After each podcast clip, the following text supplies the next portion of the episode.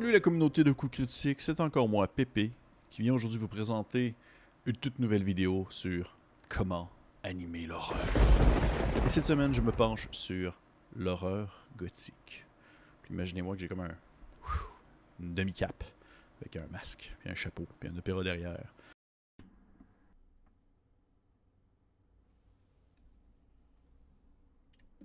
Bref, quelque chose de super gothique. Qu'est-ce que l'horreur gothique? Eh bien, c'est une horreur qui est plus audacieux, plus émotionnelle, plus romantique. Euh, c'est une horreur qui a tendance à jouer sur le frisson, la peur d'un inconnu. C'est une horreur qui va accorder une grande importance, une très très grande importance à l'atmosphère et qui va généralement être euh, symbolique et même souvent onirique. Qui va aller jouer dans le surréalisme, dans l'incroyable et le grand. Plusieurs histoires gothiques vont avoir un- un- une approche très épistolaire, c'est-à-dire qui va être racontée du point de vue de personnages qui vont soit s'écrire des lettres, qui vont trouver des correspondances, euh, qui vont trouver un vieux bouquin qui fait mention de l'histoire en soi. Bref, qui apporte un certain point de vue. Euh, souvent, les personnages vont être sympathiques, agréables, avant de finalement être corrompus par une force euh, extérieure. Euh, ils vont souvent mourir. S'ils ne sont pas corrompus, ils vont souvent mourir. Le vilain n'est généralement pas euh, complètement vaincu à la fin. Aussi, les vaincus, c'est une fin douce et amère qui a coûté très cher. Et euh, souvent, même, on peut avoir une fin très ouverte, où on ne sait pas trop si le bien ou le mal a remporté la partie. Il n'y a pas nécessairement d'épiphanie, il n'y a pas de rédemption ou de catharsis. C'est pas on s'éloigne vraiment du modèle classique du bien et du mal, malgré que le bien et le mal est très présent, euh, est très dans des extrêmes et très émotionnellement fort. On vient jouer beaucoup entre les deux. Euh, on va avoir un certain regard vers la religion et l'athéisme.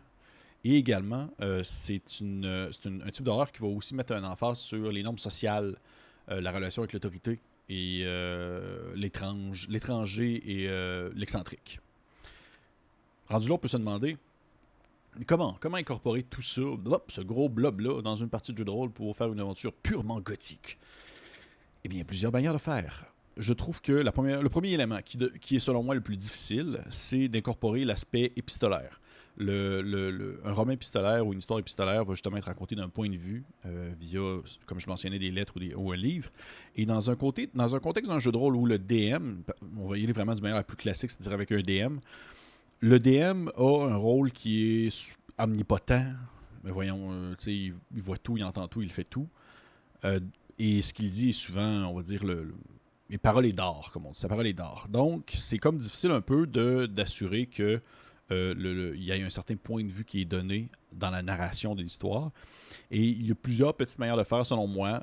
Une de- d'entre elles, ça serait par exemple de, de faire en sorte que le début de la campagne soit un, un- individu, un personnage non joueur qui va raconter l'histoire de la campagne. Et ainsi apporter son point de vue à la situation et montrer que tel événement, c'est tel événement, mais touj- toujours en, en mentionnant que c'est son point de vue à lui. Et peut-être même qu'à chaque début de partie, ramener à ce personnage-là pour montrer que c'est vrai, c'est pas quelque chose qui se déroule en temps réel, c'est quelque chose qui est raconté via un personnage. Ça pourrait être vraiment intéressant, ça. Deuxième manière de faire, ça serait de se dire que, euh, que ce personnage-là, par exemple, pourrait, par exemple, mourir à mi-chemin, pour mourir au milieu de la campagne, en début, avant même que la partie commence, et qu'il est remplacé par quelqu'un d'autre qui vient raconter, en fait, la suite de l'histoire, et ainsi apporter peut-être des nuances à ce que le premier narrateur a raconté, montrant que certains éléments sont peut-être pas nécessairement ce qu'on pensait qu'ils étaient. Euh, encore une fois, je trouve pas que c'est nécessairement la manière la plus. Je trouve pas que c'est l'élément le plus facile à incorporer, mais je pense qu'il y a des choses à les tirer là, vraiment intéressant. Sinon, tout simplement, de mettre dans la campagne en soi, pas en, tant que narrateur, mais vraiment d'incorporer dans la campagne un personnage non joueur qui pourrait euh, euh, avoir été, si on veut, le, sponsor ou peut-être même le, directeur ou le chef des NPC, euh, des personnages joueurs plutôt, et qui les, ont qui les a engagés pour pouvoir accomplir telle action et apporter justement, si on veut, son point de vue à la question et montrer à mesure que l'histoire avance que son point de vue n'est pas nécessairement exempt de tout défaut et que euh, peut-être que d'autres personnages non joueurs vont apporter des nuances à celui-ci. Donc, c'est pas directement un effet épistolaire, mais je pense que il y aurait euh, manière de faire avec ça aussi. Deuxième élément, c'est-à-dire la religion la corruption de l'ecclésiastique, l'athéisme et bien sûr la, relation avec euh, l'aristocratie.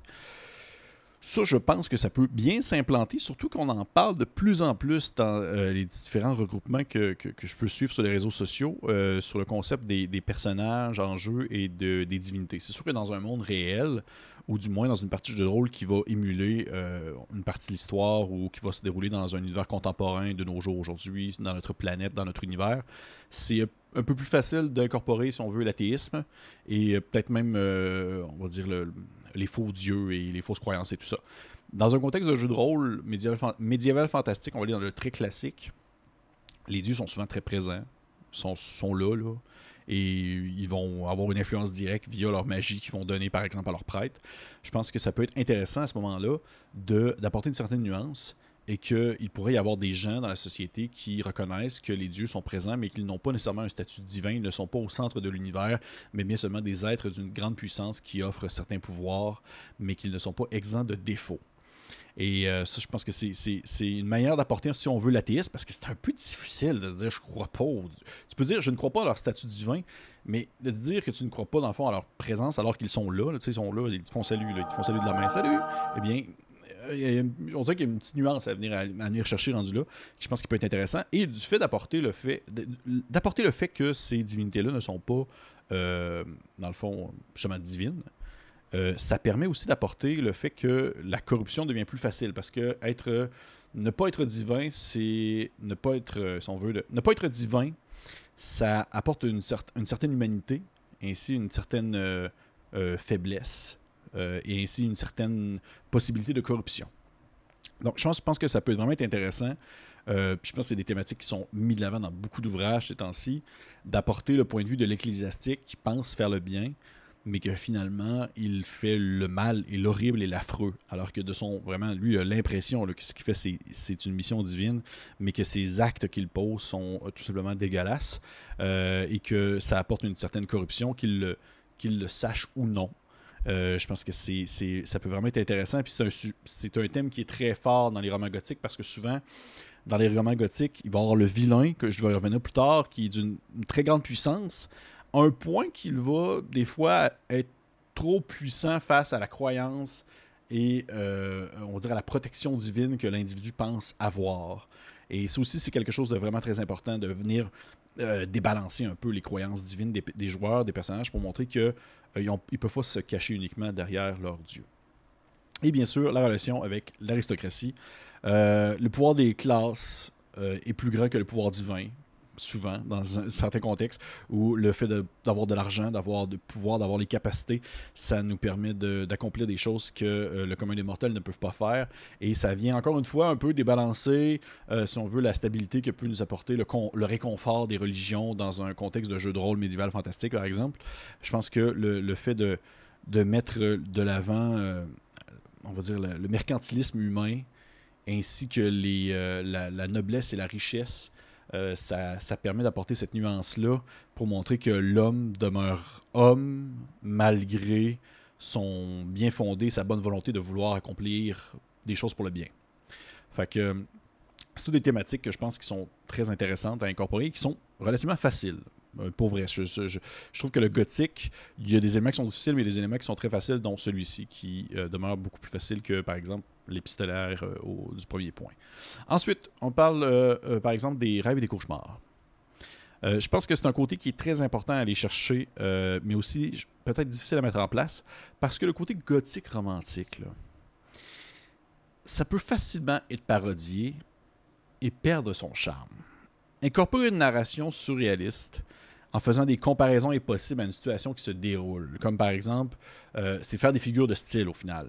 Donc, il mouille à Sio, puis là, vous, faites une comparaison euh, que le, tonnerre gronde tellement fort et en telle harmonie qu'on a l'impression euh, d'entendre un orchestre divin qui font cogner ensemble des instruments d'une grandeur, d'une proportion impossible à définir. Des, choses comme ça, bref. C'est d'amener justement un certain parler, une certaine figure de style pour toujours trouver des comparaisons à faire entre ce qui se déroule concrètement et comparer ceux-ci à quelque chose d'impossible. De dire que le chemin que les personnages empruntent est, aussi, euh, sinueux à la manière d'un serpent qui s'allonge à l'infini.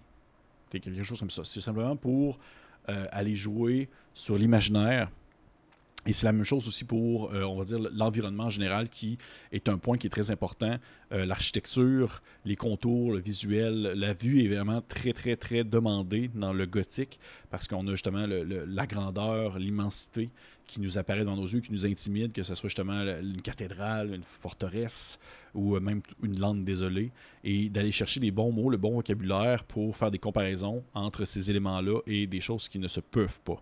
Euh, c'est un, je pense que c'est euh, quelque chose qui, est intéressant et c'est, ça peut paraître niaiseux, dans ça peut paraître compliqué, je veux dire, mais au final, ça se fait quand même vraiment bien. Je vous dirais, là, vous avez seulement à chercher euh, en ligne dictionnaire de synonymes, des choses comme ça, ou même des dictionnaires de figures de style, ça existe. Et vous pouvez vous en prendre en note quelques-uns d'avance, puis les plugger au bon moment. Puis je pense que ça peut créer un petit effet qui est. Oh, oh description, hmm, il se passe des choses. Et, c'est là que je trouve que bien, bien fait, c'est le fun, mais encore une fois, comme la majorité ou même l'ensemble des genres horrifiques, faut que la table soit consciente de ce qui se passe et du mood qui est donné à la partie parce que, comme je mentionne, ça peut rapidement être tourné au ridicule et bien qu'on est très habitué dans une partie de jeu de rôle à se tourner vers la violence, à se tourner vers euh, les combats, euh, les challenges, euh, la menace ou même le mensonge, eh bien, aller jouer dans le romantique ainsi que la douceur, c'est quelque chose qu'on fait moins souvent un peu. C'est quelque chose que parfois on est plus mal à l'aise. Et je pense que de jouer dans le gothique, c'est le bon moment d'aller, si on veut, titiller cette, euh, cette partie-là de nous qu'on vient peut-être moins explorer dans un contexte de jeu de rôle. Ensuite, sombre, dangereux, romantisme et mort. Bien sûr, comme on est dans l'horreur, ça paraissait pas tant pour l'instant, comme on est dans l'horreur, il y a un côté sombre, mais pas nécessairement violent. Hein. Pas besoin de jouer sur la description des tripes et, euh, dans le fond, des, membres coupés, mais plutôt de ressentir ce que peut nous apporter l'horreur glacé comme le sang. le sang qui nous glace, le, poil qui nous, qui nous irrisse sur l'épaule, l'impression euh, d'un souffle dans le cou, alors qu'on se sent soulevé euh, par les bras comme si des mains translucides nous, nous déplaçaient du haut du sol. C'est d'aller jouer vraiment sur les sens, mais pas nécessairement sur le graphique. Donc, euh, contrairement, par exemple, à, au slasher que j'ai abordé dans une autre capsule, qui là, c'est uniquement de la violence visuelle et c'est comme ça aussi puis on a du fun comme ça. Le romantique euh, le, plutôt le gothique va aller jouer sur un horreur qui qui est plus subtil plus romantique et qui va apporter une envie même. On a le goût. Il se passe quelque chose. Euh, c'est essayer d'apporter un, aspect comme quoi la mort peut presque être attrayante c'est que, que c'est comme s'endormir paisiblement pour toujours et de, de, laisser en suspens, si on veut, si, euh, si bien la grande faucheuse est passée ou non. On, s'entend. C'est, lorsqu'un joueur va, par exemple, subir une blessure mentale ou physique, c'est de mettre, de mettre vraiment le point sur la douleur et sur ce que ressent l'individu en termes de, ressenti, puis en termes de remords et en termes de souffrance, plutôt que vraiment d'aller sur la description de la blessure en soi. On va aller vers l'intérieur plutôt que la super. On dire pas la superficie, euh, pas superficielle, mais que la surface. On va dire ça comme ça. Euh, je pense que c'est c'est quelque chose qui est très cool et encore une fois, ça nous permet d'aller jouer sur le, concept de l'onérique et du, rêve et du cauchemar, dans le sens que euh, c'est de donner un aspect surréaliste à quelque chose qui peut être aussi banal qu'un coup de couteau. On s'entend, c'est pas si banal que ça, mais dans un contexte d'un jeu de rôle, un coup de couteau dans le ventre, eh bien, c'est de donner, dans le fond, des subtilités à ce, on va dire, ce coup de couteau-là et de le comparer à autre chose, de montrer que euh, finalement, la mort est peut-être mieux que euh, le ressenti douloureux de notre, de notre vie séparée ensemble, des choses comme ça. Bref, c'est d'aller euh, jouer vraiment sur les mots. C'est pas facile, je sais que c'est pas facile. C'est pas facile de jouer sur les mots. C'est, des fois, notre narration, ça y tente pas. c'est normal aussi. Mais c'est de mettre l'accent sur le ressenti plutôt que sur le graphisme, tout simplement.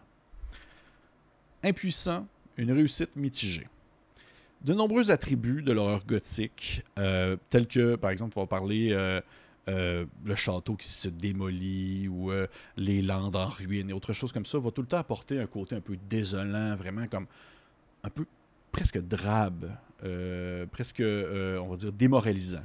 Et je pense que c'est un aspect qui est aussi important à mettre de l'avant, mais qu'il faut faire attention parce que Dans l'horreur gothique, les joueurs doivent être prêts à perdre, dans un jeu d'horreur en général, mais ils doivent aussi être également prêts à accepter que la victoire n'était pas nécessairement une possibilité. Et là, je sais, plusieurs personnes ne sont pas d'accord avec ça. Parce qu'à quoi bon jouer si on ne peut pas réussir quelque chose? Bien, la réussite peut être mitigée. Elle peut avoir coûté très cher, elle peut être douce amère.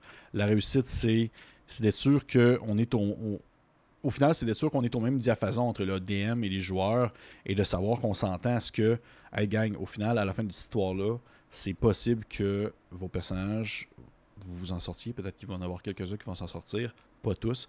C'est possible que vous allez euh, tous réussir, mais qu'au final, ça va vous avoir demandé tellement cher, puis vous n'allez pas avoir l'impression que c'est une réussite, même si c'en est une. C'est vraiment de de vraiment de, impératif. C'est vraiment impératif à ce que les joueurs le sachent parce que sinon, ça va créer surtout de la frustration et euh, ça va, je pense, à un certain point, ça peut même faire dérailler la campagne dans, le contexte où est-ce qu'on on veut que les joueurs ne veulent pas réussir, on, veut leur mieux. Et, euh, mais c'est possible aussi que de prime abord, il y a des éléments dans la partie qui vont demander à ce que ces derniers fassent des sacrifices au courant de la game pour que, euh, dans le fond, la campagne se termine de la manière la plus positive que possible.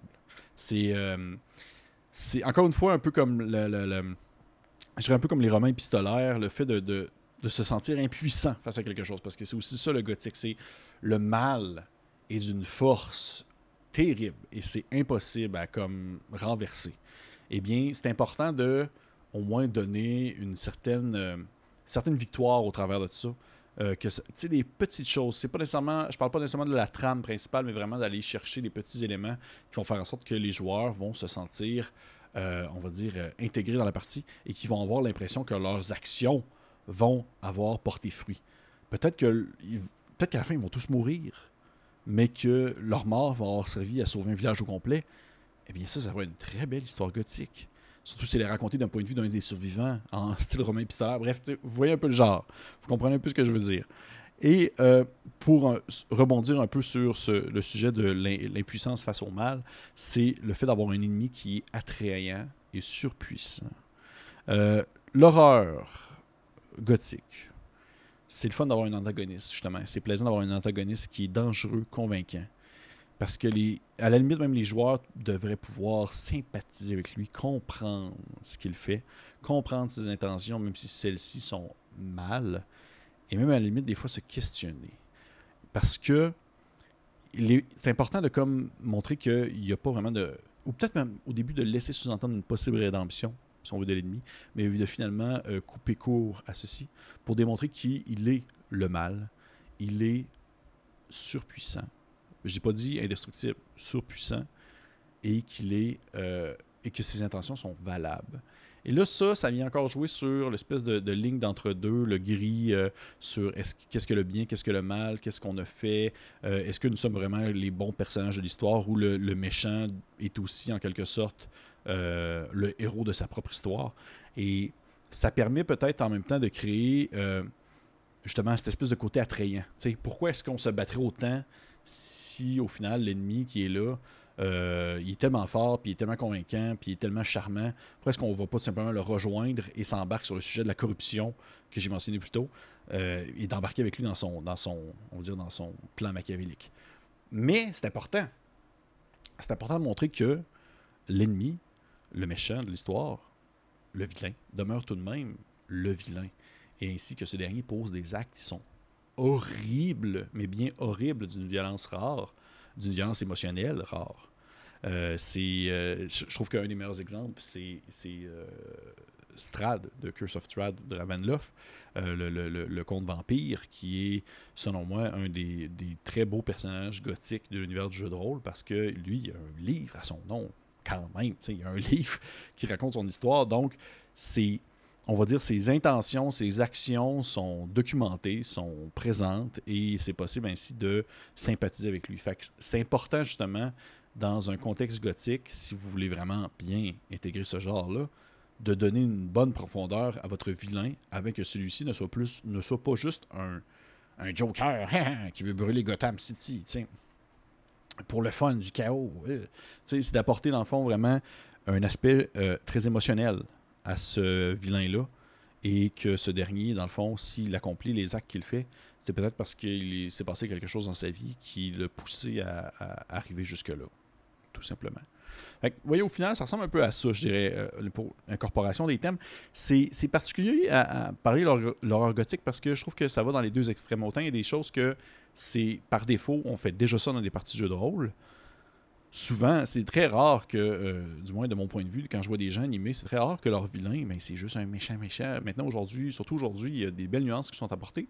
Mais d'un autre côté, je trouve qu'il y a d'autres aspects de l'horreur gothique qui est extrêmement difficile à mettre de l'avant. Euh, comme justement, ce côté romantique-là qu'on est peut-être moins habitué à mettre dans nos parties. Mais pour ça, pour vrai, là, il n'y a pas de truc magique. Je vous dirais que c'est de la pratique.